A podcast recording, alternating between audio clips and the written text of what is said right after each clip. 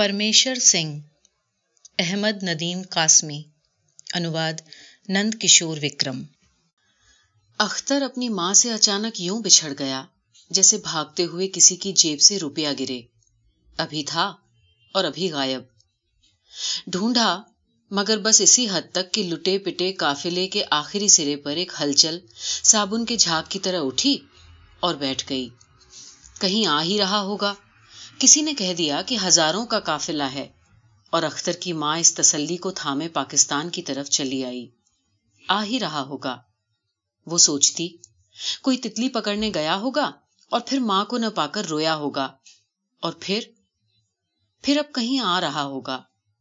سمجھدار ہے، 5 سال سے کچھ اوپر ہو چلا ہے، آ جائے گا، یا پاکستان میں ذرا ٹھکانے سے بیٹھوں گی تو ڈھونڈ لوں گی۔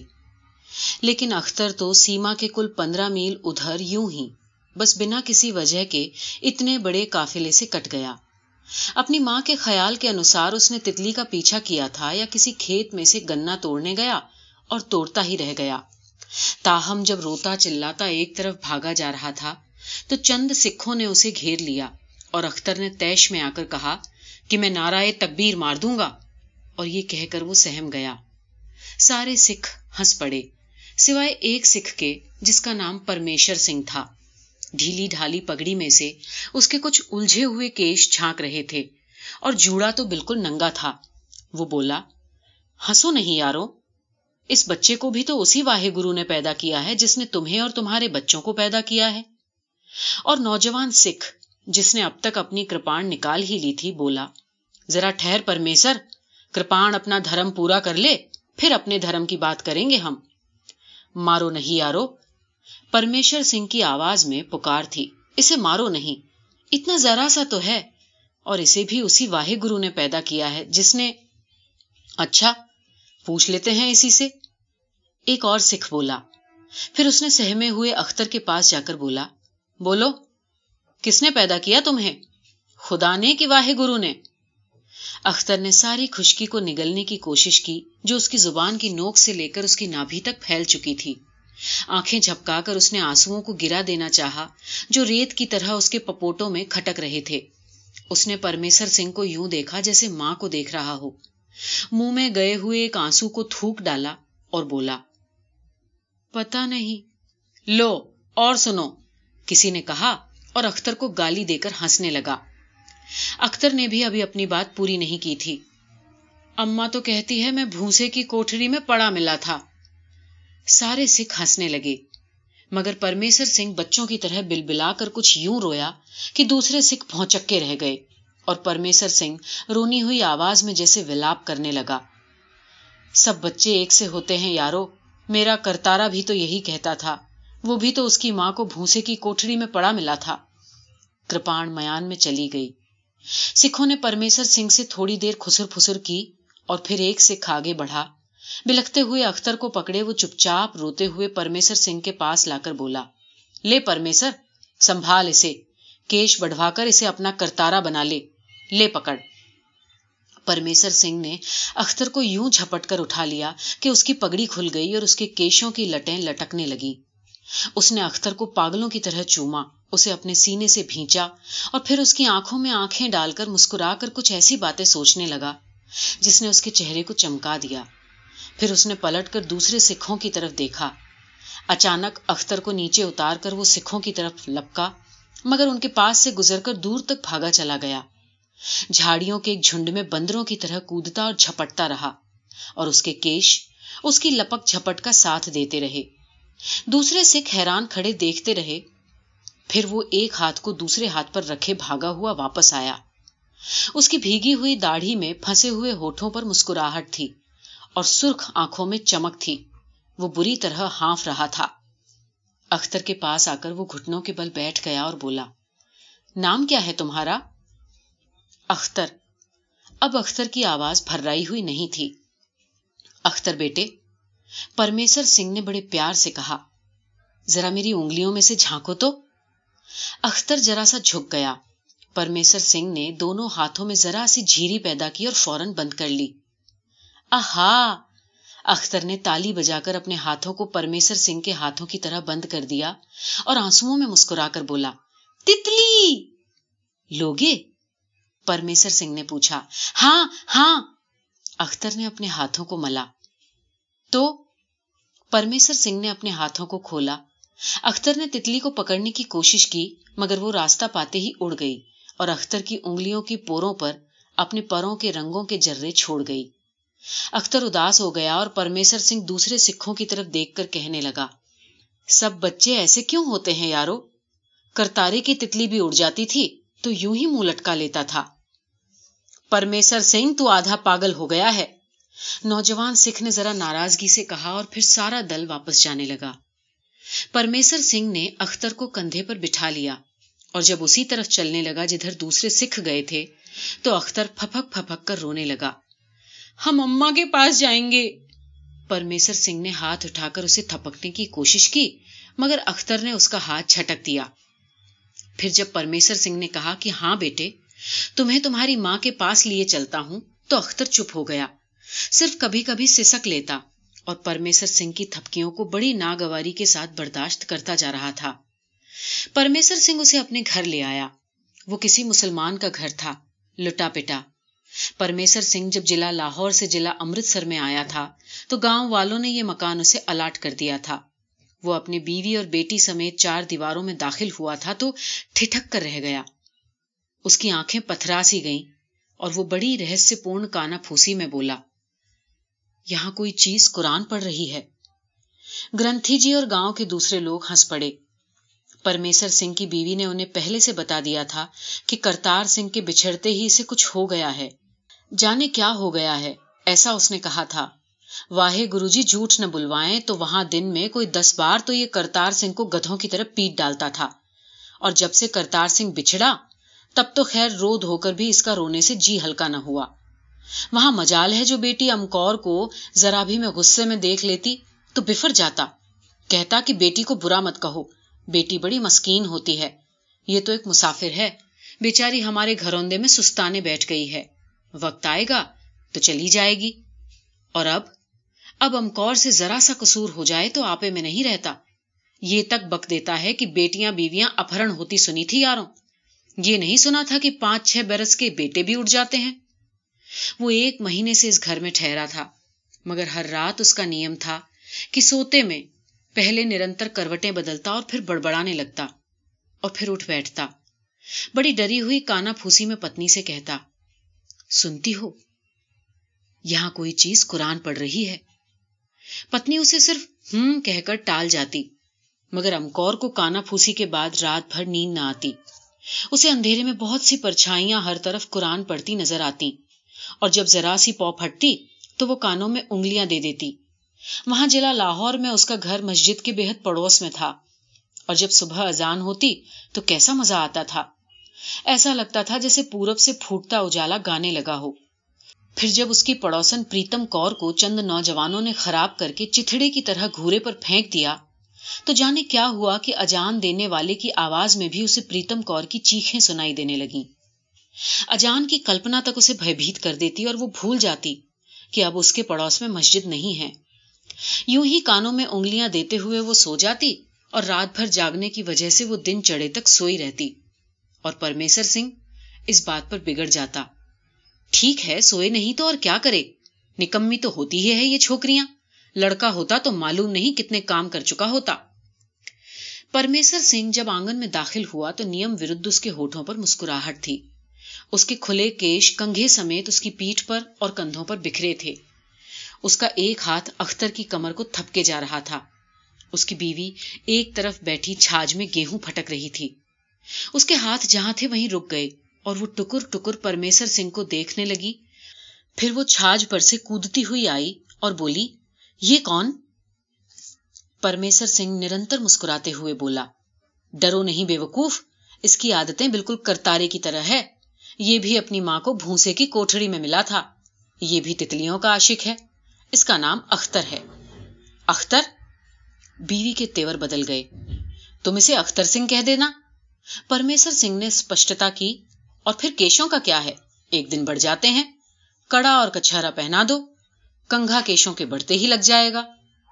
پر یہ ہے کس کا؟ بیوی نے اور اسپشٹتا چاہی. کس کا ہے؟ پرمیشر سنگھ نے اختر کو کندھے پر سے اتار کر زمین پر کھڑا کر دیا اور اس کے سر پر ہاتھ پھیرنے لگا. واہے گرو جی کا ہے، ہمارا اپنا ہے. اور پھر یارو، یہ عورت اتنا بھی نہیں دیکھ سکتی کہ اختر کے ماتھے میں جو تل ہے وہ کرتارے کا تل ہے. کرتارے کے بھی تو تل تھا، اور یہی تھا، ذرا بڑا تھا، اور ہم تو اسے یہی تل پر تو چومتے تھے.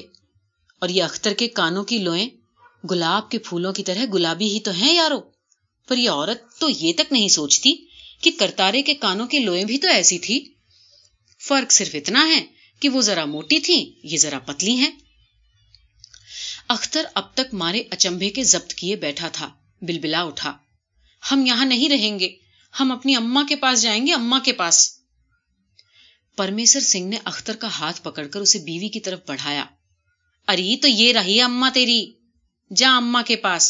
لو، یہ اماں کے پاس جانا چاہتا ہے تو جائے.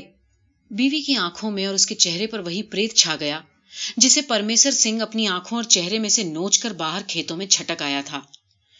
ڈاکہ ڈالنے گیا تھا سورما اور اٹھا لایا گھر میں یہ ہاتھ بھر کا لونڈا. ارے کوئی لڑکی ہی اٹھا لاتا تو 1000 میں نہ سہی 200 میں تو بک جاتی، کوئی اجڑے گھر کا کھاٹ کھٹولا بن جاتا. اور پھر پگلے پگلے، تجھے تو کچھ ہو گیا ہے، دیکھتا نہیں یہ لڑکا مسلمان. جہاں سے اٹھا لائے ہو وہیں ڈال آؤ، اور خبردار جو اس نے میرے چوکے میں پاؤں رکھا. پرمیشر سنگھ نے ونتی کی. کرتارے اور اختر کو ایک ہی واہے گرو جی نے پیدا کیا ہے، سمجھی نہیں سمجھی. اب کی بار بیوی چیخ اٹھی. میں نہیں سمجھی اور نہ مجھے کچھ سمجھنا ہے. میں کچھ نہیں سمجھنا چاہتی. میں رات کی رات چھٹکا کر ڈالوں گی، اس کو کاٹ کر پھینک دوں گی. جہاں سے اٹھا لایا ہے وہیں پھینکا، اسے لے جا اسے اور پھینک دے باہر. میں تجھے نہ پھینک دوں باہر. اب کے پرمیشر بگڑ گیا. تمہارا نہ کر ڈالوں جھٹکا. وہ بیوی کی طرف بڑھا اور بیوی اپنے سینے کو 2 ہتھڑوں سے پیٹتی چیختی چلاتی بھاگی. پڑوس سے امکور دوڑی آئی. اس کے پیچھے گلی کی دوسری عورتیں بھی اکٹھی ہو گئی اور مرد جمع ہو گئے کہ پرمیشر سنگھ بیوی کو پیٹ رہا ہے. سب کے ہونے سے اس کی بیوی پٹنے سے بچ گئی. پھر سب نے اسے سمجھایا کہ نیک کام ہے ایک مسلمان کو سکھ بنانا. پرانا زمانہ ہوتا تو پرمیشر سنگھ گرو مشہور ہو چکا ہوتا. بیوی کو ڈھانڈس بندھی، مگر امکور کونے میں بیٹھی گھٹنوں میں سر دیے روتی رہی. اچانک پرمیشر سنگھ نے گرج کر سارے ہجوم کو ہلا دیا. اختر کدھر گیا، کدھر گیا؟ وہ چنگھاڑا. ارے کدھر گیا ہمارا اختر؟ ارے وہ ہم میں سے کسی کسائی کے ہتھے تو نہیں چڑھ گیا یارو؟ اختر، اختر، میں تمہارے پاس نہیں آؤں گا. پگڈنڈی کے موڑ پر گیان سنگھ کے گنے کے کھیت کی آڑ سے روتے ہوئے اختر نے پرمیشر سنگھ کو ڈانٹ دیا. تم تو سکھ ہو. ہاں بیٹے سکھ تو ہاں. پرمیشر سنگھ نے جسے مجبور ہو کر اپنا اپرادھ قبول کر لیا. تو پھر ہم نہیں آئیں گے. اختر نے پرانے آنسوؤں کو پونچھ کر نئے آنسوؤں کے لیے راستہ صاف کیا. نہیں آؤ گے؟ پرمیشر سنگھ کا لہجہ اچانک بدل گیا. نہیں، نہیں آؤ گے، نہیں نہیں نہیں، کیسے نہیں آؤ گے؟ پرمیشر سنگھ نے اختر کو کان سے پکڑا اور نیچلے ہونٹ کو دانت میں دبا کر چٹاک سے ایک تھپڑ مار دیا. چلو. وہ کڑکا. اختر یوں سہم گیا جیسے ایک دم اس کا سارا خون نچوڑ دیا گیا ہو، اور پھر ایکا ایک زمین پر گر کر پاؤں پٹکنے اور خاک اڑانے اور بلک بلک کر رونے لگا. نہیں چلتا، بس نہیں چلتا. تم سکھ ہو اور میں سکھوں کے پاس نہیں جاؤں گا. میں اپنی اماں کے پاس جاؤں گا. میں تم کو مار دوں گا. اب جیسے پرمیشر سنگھ کے سہمنے کی باری تھی. اس کا سارا خون جیسے نچڑ کر رہ گیا. اس نے اپنے ہاتھ کو دانتوں میں جکڑ لیا. اس کے نتھنے پھڑکنے لگے اور پھر اس زور سے رو دیا کہ کھیت کے پرلے موڑ پر آتے ہوئے چند پڑوسی اور ان کے بچے بھی سہم کر ٹھٹک کر رہ گئے. پرمیشر سنگھ گھٹنوں کے بل اختر کے سامنے بیٹھ گیا. بچوں کی طرح سسک سسک کر یوں رونے لگا کہ اس کا نیچلا ہونٹ بھی بچوں کی طرح لٹک آیا، اور پھر بچوں کی سی رونی آواز میں بولا. مجھے معاف کر دے اختر، مجھے تیرے خدا کی قسم. میں تیرا دوست ہاں. اکیلے یہاں سے جاؤ گے تو تمہیں کوئی مار دے گا. پھر تمہاری ماں پاکستان سے آ کر مجھے مارے گی. میں خود جا کر تمہیں پاکستان چھوڑ آؤں گا. سنا، سن رہے ہو نا؟ پھر وہاں تمہیں اگر کوئی ایک لڑکا مل جائے، کرتارا، کرتارا نام کا، تو تم اسے اس گاؤں میں چھوڑ جانا. اچھا اچھا۔ اختر نے الٹے ہاتھوں سے آنسو پونچھتے ہوئے پرمیشر سنگھ سے سودا کر لیا۔ پرمیشر سنگھ نے اختر کو کندھے پر بٹھا لیا اور چلا، مگر ایک ہی قدم اٹھا کر رک گیا۔ سامنے بہت سے بچے اور چند پڑوسی کھڑے اس کی تمام حرکتیں دیکھ رہے تھے۔ ادھیڑ عمر کی ایک عورت بولی، روتے کیوں ہو پرمیشر؟ ارے کچھ ایک مہینے کی بات ہے، 1 مہینے میں اس کے کیش بڑھائیں گے تو بالکل کرتارا لگے گا۔ کچھ کہے بغیر وہ تیز تیز قدم اٹھانے لگا اور پھر ایک جگہ رک کر اس نے پلٹ کر اپنے پیچھے آنے والے پڑوسیوں کو دیکھا۔ تم کتنے ظالم لوگ ہو یارو، اختر کو کرتارا بناتے ہو، اور اگر ادھر کوئی کرتارے کو اختر بنا لے تو اسے ظالم ہی کہو گے نا؟ پھر اس کی آواز میں گرج آ گئی، یہ لڑکا مسلمان ہی رہے گا، دربار صاحب کی سوں، میں کل امرتسر جا کر اس کے انگریزی بال بنوا لاؤں گا۔ تم نے مجھے سمجھ کیا رکھا ہے؟ خالصا ہاں سینے میں، شیر کا دل ہاں، مرغی کا نہیں۔ پرمیشر سنگھ اپنے گھر میں داخل ہو کر ابھی اپنی بیوی اور بیٹی کو اختر کی سیوا کے بارے میں آدیش دے ہی رہا تھا کہ گاؤں کا گرنتھی سردار سنتوش سنگھ اندر آیا اور بولا، پرمیشر جی۔ پرمیشر سنگھ نے پلٹ کر دیکھا، گرنتھی جی کے پیچھے اس کے سب پڑوسی تھے۔ دیکھو، گرنتھی جی نے بڑے روب سے کہا، کل سے یہ لڑکا کھال سے کسی پگڑی باندھے گا، کڑا پہنے گا، دھرم شالہ آئے گا اور اسے پرساد کھلایا جائے گا، اور اس کے کیشوں کو کینچی نہیں چھوئے گی، چھو گئی تو کل ہی سے یہ گھر خالی کر دو، سمجھے؟ جی، پرمیشر سنگھ نے آہستہ سے کہا۔ اور ہاں، گرنتھی جی نے آخری چوٹ لگائی۔ ایسا ہی ہوگا گرنتھی جی، پرمیشر سنگھ کی بیوی بولی۔ پہلے ہی سے راتوں کو گھر کے کونے کونے سے کوئی چیز قرآن پڑھتی سنائی دیتی ہے، لگتا ہے یہ لڑکا پہلے جنم ہی مسلح رہ چکا ہے۔ امکور بیٹی نے جب سے سنا ہے کہ ہمارے گھر میں مسلح چھوکرا آیا ہے تب سے بیٹھی رو رہی ہے، کہتی ہے کہ گھر پر کوئی آفت آئے گی۔ پرمیشر سنگھ نے اس کا کہا نہ مانا تو میں بھی دھرمشالہ میں چلی جاؤں گی اور امکور بھی، پھر یہ پڑا اس چھوکرے کو چاٹے، منہ نکما، واہے گرو کا بھی لحاظ نہیں۔ واہے گرو جی کا کون لحاظ نہیں کرتا گدھی؟ پرمیشر سنگھ نے گرنتھی جی کی بات کا غصہ بیوی پر نکالا۔ پھر وہ دیر تک دھیرے دھیرے گالیاں دیتا رہا۔ کچھ دیر بعد وہ اٹھ کر گرنتھی جی کے سامنے آ گیا۔ اچھا جی اچھا، اس نے کہا اور کچھ یوں کہا کہ گرنتھی جی پڑوسیوں کے ساتھ فوراً ودا ہو گئے۔ چند ہی دنوں میں اختر کو دوسرے سکھ لڑکوں سے پہچاننا مشکل ہو گیا۔ وہی کانوں کی لو تک کس کر بندھی ہوئی پگڑی، وہی ہاتھ کا کڑا اور وہی کچہرا۔ صرف جب وہ گھر آ کر پگڑی اتارتا تو اس کے غیر سکھ ہونے کا بھید کھلتا، لیکن اس کے بال دھڑا دھڑ بڑھ رہے تھے۔ پرمیشر سنگھ کی بیوی ان بالوں کو چھو کر بہت خوش ہوتی۔ ذرا ادھر تو آ مرکورے، یہ دیکھ کیش بن رہے ہیں، پھر ایک دن جوڑا بنے گا، کنگھا لگے گا اور اس کا نام رکھا جائے گا کرتار سنگھ۔ نہیں ماں، امر کور وہیں سے جواب دیتی، جیسے واہی گرو جی ایک ہیں اور گرنتھ صاحب ایک، چاند ایک، اسی طرح کرتارا بھی میرا ایک ہی ہے، میرا ننھا منا بھائی۔ وہ پھوٹ پھوٹ کر رو دیتی اور پھر مچل کر کہتی، میں اس کھلونے سے نہیں بہلوں گی ماں، میں جانتی ہاں کہ یہ مسلح ہے، اور جو کرتارا ہوتا تو وہ مسلح نہیں ہوتا۔ میں کب کہتی ہوں کہ یہ سچ مچ کرتارا ہے، میرا چاند سا لاڈلا بیٹا۔ پرمیشر سنگھ کی بیوی بھی رو دیتی۔ دونوں اختر کو اکیلا چھوڑ کر کسی اکیلے کونے میں بیٹھ جاتی اور خوب روتی، ایک دوسرے کو تسلی دیتی اور پھر زور زور سے رونے لگتی۔ وہ اپنے کرتارے کے لیے روتی۔ اختر چند روز اپنی ماں کے لیے روتا رہا اور پھر کسی اور بات پر روتا رہا۔ جب پرمیشر سنگھ شرنارتھیوں کی امدادی پنچایتوں سے کچھ اناج کپڑا لے کر آتا تو اختر بھاگ کر جاتا اور اس کی ٹانگوں میں لپٹ جاتا اور رو رو کر کہتا، میرے سر پر پگڑی باندھو پرمو، میرے کیش بڑھا دو، مجھے کنگا خرید دو۔ پرمیشر سنگھ اسے سینے سے لگا دیتا اور بھرائی ہوئی آواز میں کہتا، سب کچھ ہو جائے گا بچے، سب کچھ ہو جائے گا، پر ایک بات نہیں ہوگی، وہ بات کبھی نہیں ہوگی، وہ نہیں ہوگی مجھ سے، سمجھے؟ یہ کیش ویش سب بڑھائیں گے۔ اختر اپنی ماں کو اب بہت کم یاد کرتا۔ جب تک پرمیشر سنگھ گھر میں رہتا وہ اس سے چمٹا رہتا۔ جب وہ کہیں باہر جاتا تو اختر اس کی بیوی اور امر کور کی طرف یوں دیکھتا جیسے اس نے پیار کی بھیک مانگی ہو۔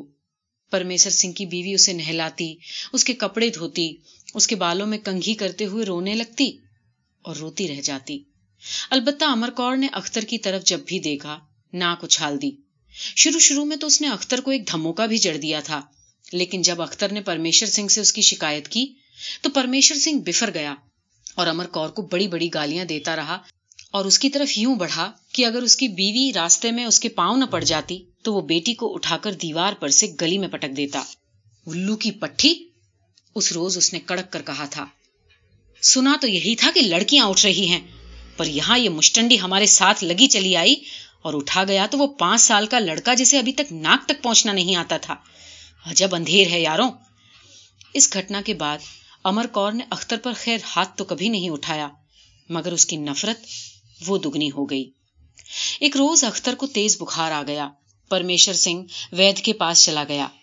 اس کے جانے کے کچھ دیر بعد اس کی بیوی پڑوسن سے پسی ہوئی سونف مانگنے چلی گئی۔ اختر کو پیاس لگی۔ پانی، اس نے کہا۔ پھر کچھ دیر بعد لال لال سوجی سوجی آنکھیں کھولی، ادھر ادھر دیکھا۔ پانی کا شبد ایک کراہ بن کر اس کے حلق سے نکلا۔ کچھ دیر بعد لحاف کو ایک طرف جھٹک کر اٹھ بیٹھا۔ امر کور سامنے دہلیز پر بیٹھی کھجور کے پتوں سے چنگیر بنا رہی تھی۔ پانی دے، اختر نے اسے ڈانٹا۔ امر کور نے بھوئیں سے کوڑ کر گھور کر اسے دیکھا اور اپنے کام میں جٹ گئی۔ اب کی اختر چلا اٹھا، پانی دیتی ہے کہ نہیں؟ پانی دے ورنہ میں ماروں گا۔ امر کور نے اب کی اس کی طرف دیکھا ہی نہیں۔ بولی، مار تو سہی، تو کرتارا تو ہے نہیں کہ میں تیری مار سہ لوں گی، تیری پوٹی بوٹی کر ڈالوں گی۔ اختر بلکھ بلکھ کر رویا۔ آج مدت کے بعد اس نے اپنی ماں کو یاد کیا۔ پھر جب پرمیشر سنگھ دوا لے آیا اور اس کی بیوی بھی پسی سونف لے کر آ گئی تو اختر نے روتے روتے بری حالت بنا لی تھی اور وہ سسک سسک کر کہہ رہا تھا، ہم تو اپنی اماں کے پاس چلیں گے، یہ امر کور سور کی بچی تو پانی بھی نہیں پلاتی، ہم تو اپنی اماں کے پاس جائیں گے۔ پرمیشر سنگھ نے امر کور کی طرف غصے میں دیکھا، وہ رو رہی تھی، اپنی ماں سے کہہ رہی تھی، کیا پانی پلاؤں؟ کرتارا بھی کہیں اسی طرح پانی مانگ رہا ہوگا، کسی کو اس پر ترس نہ آئے تو ہم کیوں اس پر ترس کھائیں؟ ہاں۔ پرمیشر سنگھ اختر کی طرف بڑھا اور اپنی بیوی کی طرف اشارہ کرتے ہوئے بولا، یہ بھی تو تمہاری اماں ہے بیٹے۔ نہیں، اختر بہت غصے سے بولا، یہ تو سکھ ہے، میری اماں تو 5 وقت نماز پڑھتی ہے اور بسم اللہ کہہ کر پانی پلاتی ہے۔ پرمیشر سنگھ کی بیوی جلدی سے ایک پیالہ بھر کر لے آئی اور اختر نے پیالے کو دیوار پر دے مارا اور چلایا، تمہارے ہاتھ سے نہیں پیئیں گے، تم تو امر کور سور کی بچی کی اماں ہو، ہم تو پرمو کے ہاتھ سے ہی پانی پیئیں گے، یہ بھی تو مجھے سور کی بچی کا باپ ہے۔ امر کور نے جل کر کہا، تو ہوا کرے، تمہیں اس سے کیا؟ پرمیشر سنگھ کے چہرے پر عجیب کیفیتیں دھوپ چھاؤں سی پیدا کر گئیں۔ وہ اختر کی مانگ پر مسکرایا بھی اور رو بھی دیا۔ پھر اس نے اختر کو پانی پلایا، اس کے ماتھے کو چوما، اس کی پیٹھ پر ہاتھ پھیرا، اسے بستر پر لٹا کر اس کے سر کو ہولے ہولے سہلاتا رہا۔ تب کہیں شام کو جا کر اس نے پہلو بدلا۔ اس وقت تک اختر کا بخار اتر چکا تھا، وہ بڑے مزے سے سو رہا تھا۔ آج بہت سمے کے بعد پرمیشر سنگھ بھڑک اٹھا اور نہایت آہستہ آہستہ بولا، ارے سنتی ہو، سن رہی ہو، یہاں کوئی چیز قرآن پڑھ رہی ہے۔ بیوی نے پہلے تو پرمیشر کی پرانی عادت کہہ کر ٹالنا چاہا، پھر ایک دم بڑبڑا کر اٹھی اور امر کور کی کھاٹ کی طرف ہاتھ بڑھا کر اس نے ہولے ہولے سے ہلایا اور آہستہ سے کہا، بیٹی، کیا ہے ماں؟ امر کور چونک اٹھی۔ اس نے کانا پھوسی کی، سنو تو، سچ مچ کوئی چیز قرآن پڑھ رہی ہے۔ یہ ایک کھڑ کا سناٹا بڑا خوفناک تھا۔ امر کور کی چیخ اس سے بھی زیادہ خطرناک تھی، اور پھر اختر کی چیخ اس سے بھی زیادہ خوفناک۔ کیا ہوا بیٹا؟ پرمیشر سنگھ تڑپ اٹھا، اختر کی کھاٹ پر جا کر اسے اپنی چھاتی سے بھینچ لیا۔ ڈر گیا بیٹا؟ ہاں، اختر لحاف میں سے سر نکال کر بولا، کوئی چیز چیختی تھی۔ امر کور چیخی تھی بیٹا، پرمیشر سنگھ نے کہا، ہم سب یوں سمجھے جیسے کوئی چیز قرآن پڑھ رہی ہے۔ میں پڑھ رہا تھا، اختر بولا۔ اب کے بھی امر کور کے منہ سے ہلکی سی چیخ نکل گئی۔ بیوی نے جلدی سے چراغ جلا دیا اور امر کور کی کھاٹ پر بیٹھ کر وہ دونوں اختر کو یوں دیکھنے لگیں جیسے وہ ابھی دھواں بن کر دروازے کی جھریوں میں سے نکل کر باہر اڑ جائے گا، اور پھر ایک ڈراونی آواز آئے گی، میں جن، ہاں، میں کل رات کو پھر یہاں آ کر قرآن پڑھوں گا۔ کیا پڑھ رہے تھے بھلا؟ پرمیشر نے پوچھا۔ پڑھوں، اختر نے کہا۔ ہاں ہاں، پرمیشر نے بڑے شوق سے کہا، اور اختر کل ہو اللہ عہد پڑھنے لگا۔ عہد پر پہنچ کر اس نے اپنے گلے میں چھو کی اور پھر پرمیشر سنگھ کی طرف مسکرا کر دیکھتے ہوئے بولا، تمہارے سینے پر بھی چھو کر دوں؟ ہاں ہاں۔ پرمیشر سنگھ نے گریبان کا بٹن کھول دیا اور اختر نے چھو کر دیا۔ اب کے امر کور نے بڑی مشکل سے چیخ پر قابو پایا۔ پرمیشر سنگھ بولا، کیا نیند نہیں آتی تھی؟ ہاں، اختر بولا۔ اماں یاد آ گئیں، اماں کہتی ہے نیند نہ آئے تو 3 بار کل ہو اللہ پڑھو، نیند آ جائے گی۔ اب آ رہی تھی تو امر کور نے ڈرا دیا۔ پھر سے پڑھ کر سو جاؤ بیٹا، پرمیشر سنگھ نے کہا، روز پڑھا کرو اور اونچے اونچے پڑھا کرو، اسے بھولنا نہیں ورنہ تمہاری اماں تمہیں مارے گی۔ لو اب سو جاؤ۔ اس نے اختر کو لٹا کر اسے لحاف اڑھا دیا اور پھر چراغ بجھانے کے لیے بڑھا تو امر کور پکاری، نہیں نہیں بابا، بجھاؤ نہیں، مجھے ڈر لگتا ہے۔ ڈر لگتا ہے؟ پرمیشر سنگھ نے حیران ہو کر پوچھا، کس سے ڈر لگتا ہے؟ جلتا رہے کیا ہے، بیوی بولی، اور پرمیشر سنگھ دیا بجھا کر ہنس دیا۔ پگلیاں، وہ بولا، گدھیاں۔ رات کے اندھیرے میں اختر آہستہ آہستہ کل ہو اللہ پڑھتا رہا اور پھر کچھ دیر کے بعد وہ ذرا ذرا سا کھراٹے لینے لگا۔ پرمیشر سنگھ بھی سو گیا اور اس کی بیوی بھی، مگر امر کور رات بھر کچی نیند میں پڑوس کی مسجد کی اذان سنتی رہی اور ڈرتی رہی۔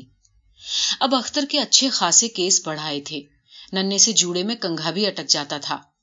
گاؤں والوں کی طرح پرمیشر سنگھ کی بیوی بھی اسے کرتارا کہنے لگی اور اسے خاصی ممتا سے پیش آتی، مگر امر کور اختر کو یوں دیکھتی جیسے وہ کوئی بہروپیہ ہے اور ابھی پگڑی کے کیش اتار پھینکے گا اور کل ہو اللہ پڑھتا ہوا غائب ہو جائے گا۔ ایک دن پرمیشر سنگھ بڑی تیزی سے گھر میں آیا اور ہانفتے ہانفتے اپنی بیوی سے پوچھا، وہ کہاں ہیں؟ کون، امر کور؟ نہیں نہیں، کرتارا۔ کرتارا؟ نہیں۔ پھر کچھ سوچ کر بولا، ہاں ہاں ہاں ہاں، وہی کرتارا، باہر کھیلنے گیا ہے، گلی میں ہوگا۔ پرمیشر سنگھ واپس لپکا، گلی میں جا کر بھاگنے لگا۔ باہر کھیتوں میں جا کر اس کی رفتار اور تیز ہو گئی۔ پھر اسے دور گیان سنگھ کے گنے کی فصل کے پاس چند بچے کبڈی کھیلتے نظر آئے۔ کھیت کی اوٹ سے اس نے دیکھا کہ اختر نے ایک لڑکے کو گھٹنوں تلے دے رکھا ہے اور اس لڑکے کے ہونٹوں سے خون پھوٹ رہا ہے۔ پھر اس لڑکے نے جیسے ہار مان لی اور جب اختر کی پکڑ سے چھوٹا تو بولا، کیوں بے کرتارے، تو نے میرے منہ پر گھٹنا کیوں مارا؟ اچھا کیا جو مارا۔ اختر اکڑ کر بولا اور بکھرے ہوئے جوڑے کی لٹیں سنبھال کر اس میں کنگھا پھنسانے لگا، تمہارے رسول نے تمہیں یہی سمجھایا ہے؟ لڑکے نے کٹاکش سے پوچھا۔ اختر ایک کھڑ کے لیے چکرا گیا اور پھر کچھ سوچ کر بولا، تو کیا تمہارے گرو نے یہی سمجھایا ہے کہ مسلا؟ لڑکے نے اسے گالی دی، سکھڑا۔ اختر نے اسے گالی دی۔ سب لڑکے اختر پر ٹوٹ پڑے، مگر پرمیشر سنگھ کی ایک ہی کڑک نے میدان صاف کر دیا۔ اس نے اختر کی پگڑی باندھی اور اسے ایک طرف لے جا کر بولا، سنو بیٹا، میرے پاس جاؤ گے کہ اماں کے پاس رہو گے؟ اختر کوئی فیصلہ نہ کر سکا۔ کچھ دیر تک پرمیشر سنگھ کی آنکھوں میں آنکھیں ڈالے کھڑا رہا، مسکرایا اور بولا کہ اماں کے پاس جاؤں گا، اور میرے پاس نہیں رہو گے؟ پرمیشر سنگھ کا رنگ یوں سرخ ہو گیا جیسے وہ رو دے گا۔ تمہارے پاس بھی رہوں گا۔ پرمیشر سنگھ نے اسے اٹھا کر سینے سے لگا لیا اور وہ آنسو جو اداسینتا نے آنکھوں میں جمع کیے تھے خوشی کے آنسو بن کر ٹپک پڑے۔ وہ بولا، دیکھو بیٹے اختر، یہ جو فوج آ رہی ہے، یہ فوجی تمہیں مجھ سے چھیننے آ رہے ہیں، کہیں چھپ جاؤ اور پھر جب وہ چلے جائیں گے نا، میں تمہیں لے آؤں گا۔ پرمیشر سنگھ کو اس وقت دور دور غبار کا ایک پھیلتا بگولا دکھائی دیا۔ میڑ پر چڑھ کر اس نے لمبے ہوتے ہوئے بگولے کو غور سے دیکھا اور اچانک تڑپ کر بولا، فوجیوں کی لاری آ گئی۔ وہ میڑ پر سے کودا اور گنے کے کھیت کا پورا چکر کاٹ گیا۔ گیانے، او گیان سنگھ، وہ چلایا۔ گیان سنگھ فصل کے اندر سے نکل کر آیا۔ اس کے ایک ہاتھ میں درانتی اور دوسرے میں تھوڑی سی کھانس تھی۔ پرمیشر سنگھ اسے الگ لے گیا، اسے کوئی بات سمجھائی اور پھر دونوں اختر کی طرف آئے۔ گیان سنگھ نے فصل میں سے ایک گنا توڑ کر درانتی سے اس کے پتے کاٹے اور اختر کے حوالے کر کے بولا، آؤ بھائی کرتارے، تم میرے پاس بیٹھ کر گنا چوسو جب تک یہ فوجی چلے جائیں گے۔ اچھا خاصا بنا بنایا خالصہ ہتھیانے آئے ہیں۔ پرمیشر سنگھ نے اختر سے جانے کی اجازت مانگی۔ جاؤں؟ اختر نے دانتوں میں گنے کا لمبا سا چھلکا جکڑے ہوئے مسکرانے کی کوشش کی. اجازت پا کر پرمیشر سنگھ گاؤں کی طرف بھاگ گیا. بگولا گاؤں کی طرف بڑھا آ رہا تھا. گھر جا کر اس نے بیوی اور بیٹی کو سمجھایا اور پھر بھاگم بھاگ کر گرنتھی جی کے پاس گیا. ان سے بات کر کے ادھر ادھر دوسرے لوگوں کو سمجھاتا پھرا. جب فوجیوں کی لاری دھرمشالہ سے ادھر کھیتوں میں رک گئی تو ایک فوجی اور پولیس والے گرنتھی کے پاس آئے. ان کے ساتھ علاقے کا لمبردار بھی تھا. مسلمان لڑکیوں کے بارے میں پوچھ تاچھ ہوتی رہی. گرنتھی جی نے گرنتھ صاحب کی قسم کھا کر کہہ دیا کہ گاؤں میں کوئی مسلمان لڑکی نہیں. لڑکے کی بات دوسری ہے. کسی نے پرمیشر سنگھ کے کان میں کانا پھوسی کی اور آس پاس کے سکھ پرمیشر سنگھ سمیت مسکرانے لگے. پھر ایک فوجی افسر نے گاؤں والوں کے سامنے تقریر کی. اس نے اس ممتا پر بڑا زور دیا جو ان ماؤں کے دلوں میں ان دنوں ٹیسیں بن کر رہ گئی تھیں جن کی بیٹیاں چھن گئی تھیں. اس نے ان بھائیوں اور پتیوں کے پیار کی بڑی کرونامئی تصویر کھینچی جن کی بہنیں اور بیویاں ان سے ہتھیار لی گئیں. اور مذہب کا کیا ہے دوستوں؟ اس نے کہا تھا. دنیا کا ہر مذہب انسان کو انسان بناتا ہے اور تم مذہب کا نام لے کر انسان کو انسان سے چرا لیتے ہو، اس کے ستتو پر ناچتے ہو.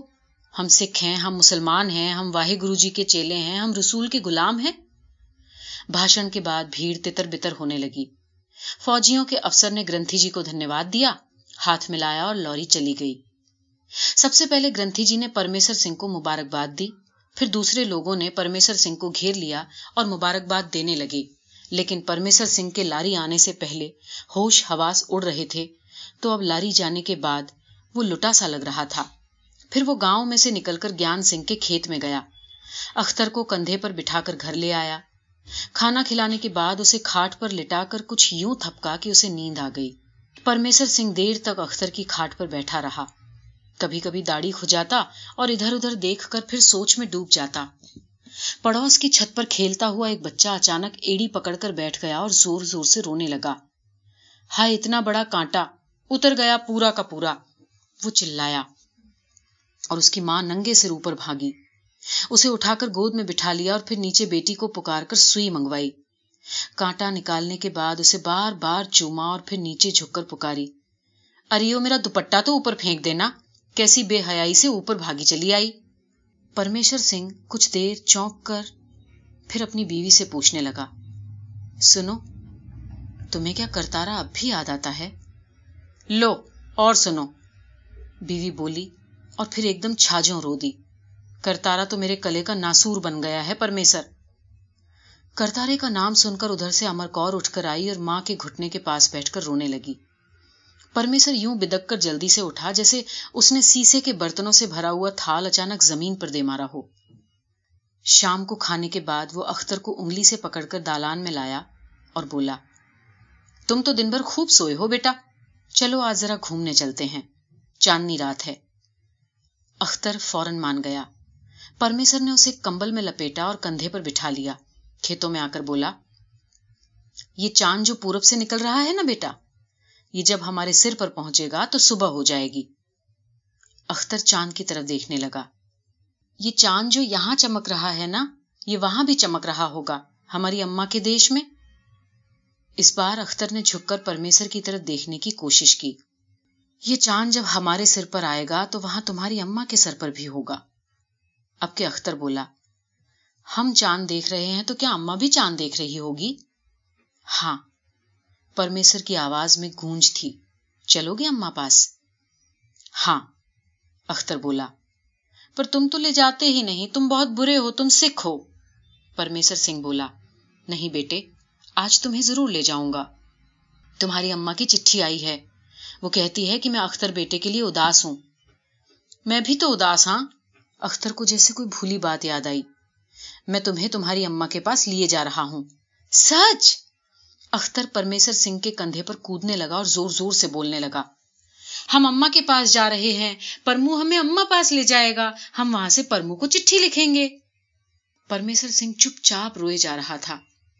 آنسو پونچھ کر اور گلا صاف کر کے اس نے اختر سے پوچھا، گانا سنو گے؟ ہاں.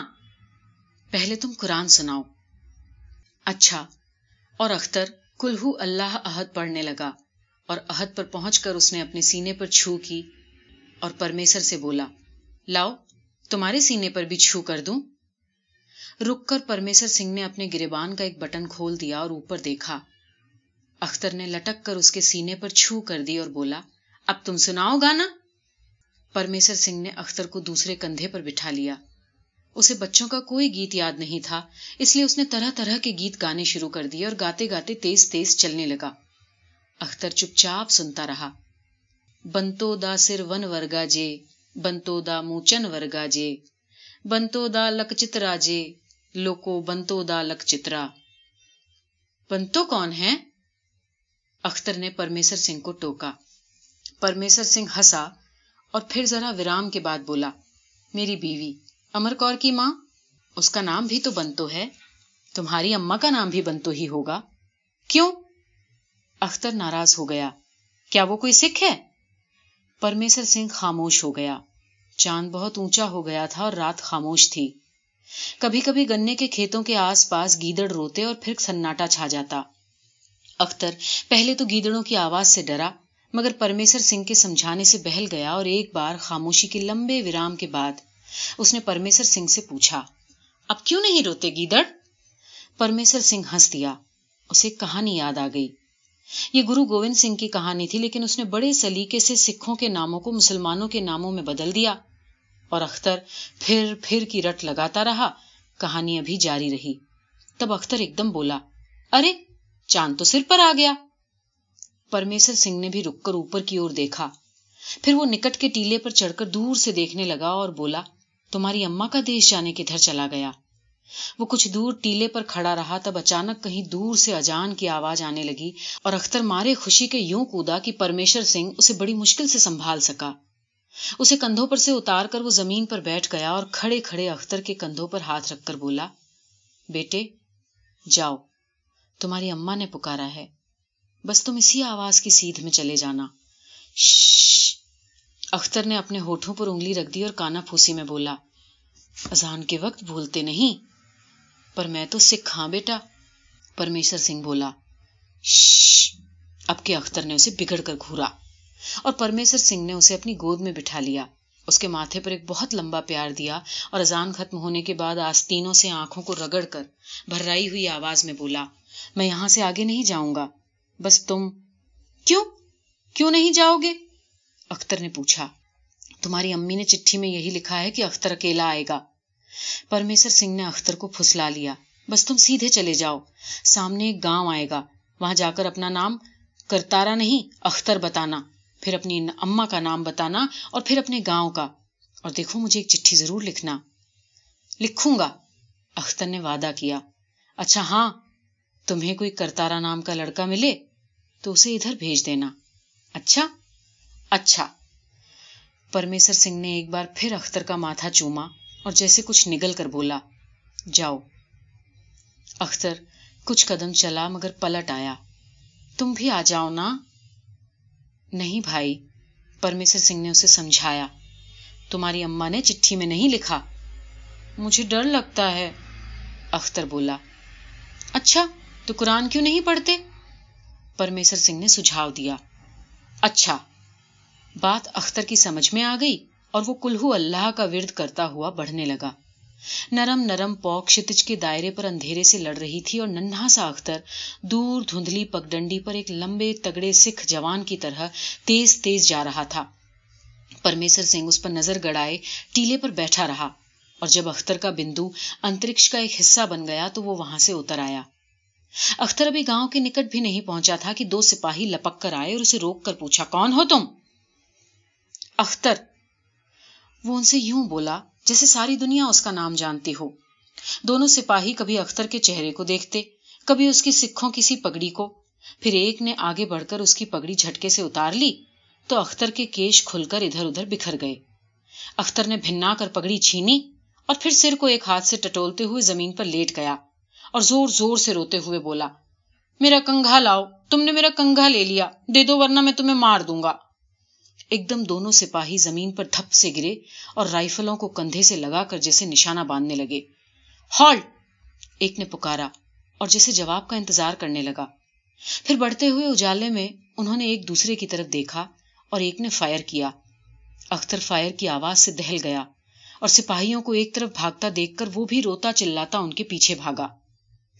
سپاہی جب ایک جگہ جا کر رکے تو پرمیشر سنگھ اپنی جانگ پر کس کر پگڑی باندھ چکا تھا، مگر خون اس کی پگڑی کی سینکڑوں پرتوں میں سے بھی پھوٹ آیا، اور وہ کہہ رہا تھا، مجھے کیوں مارا؟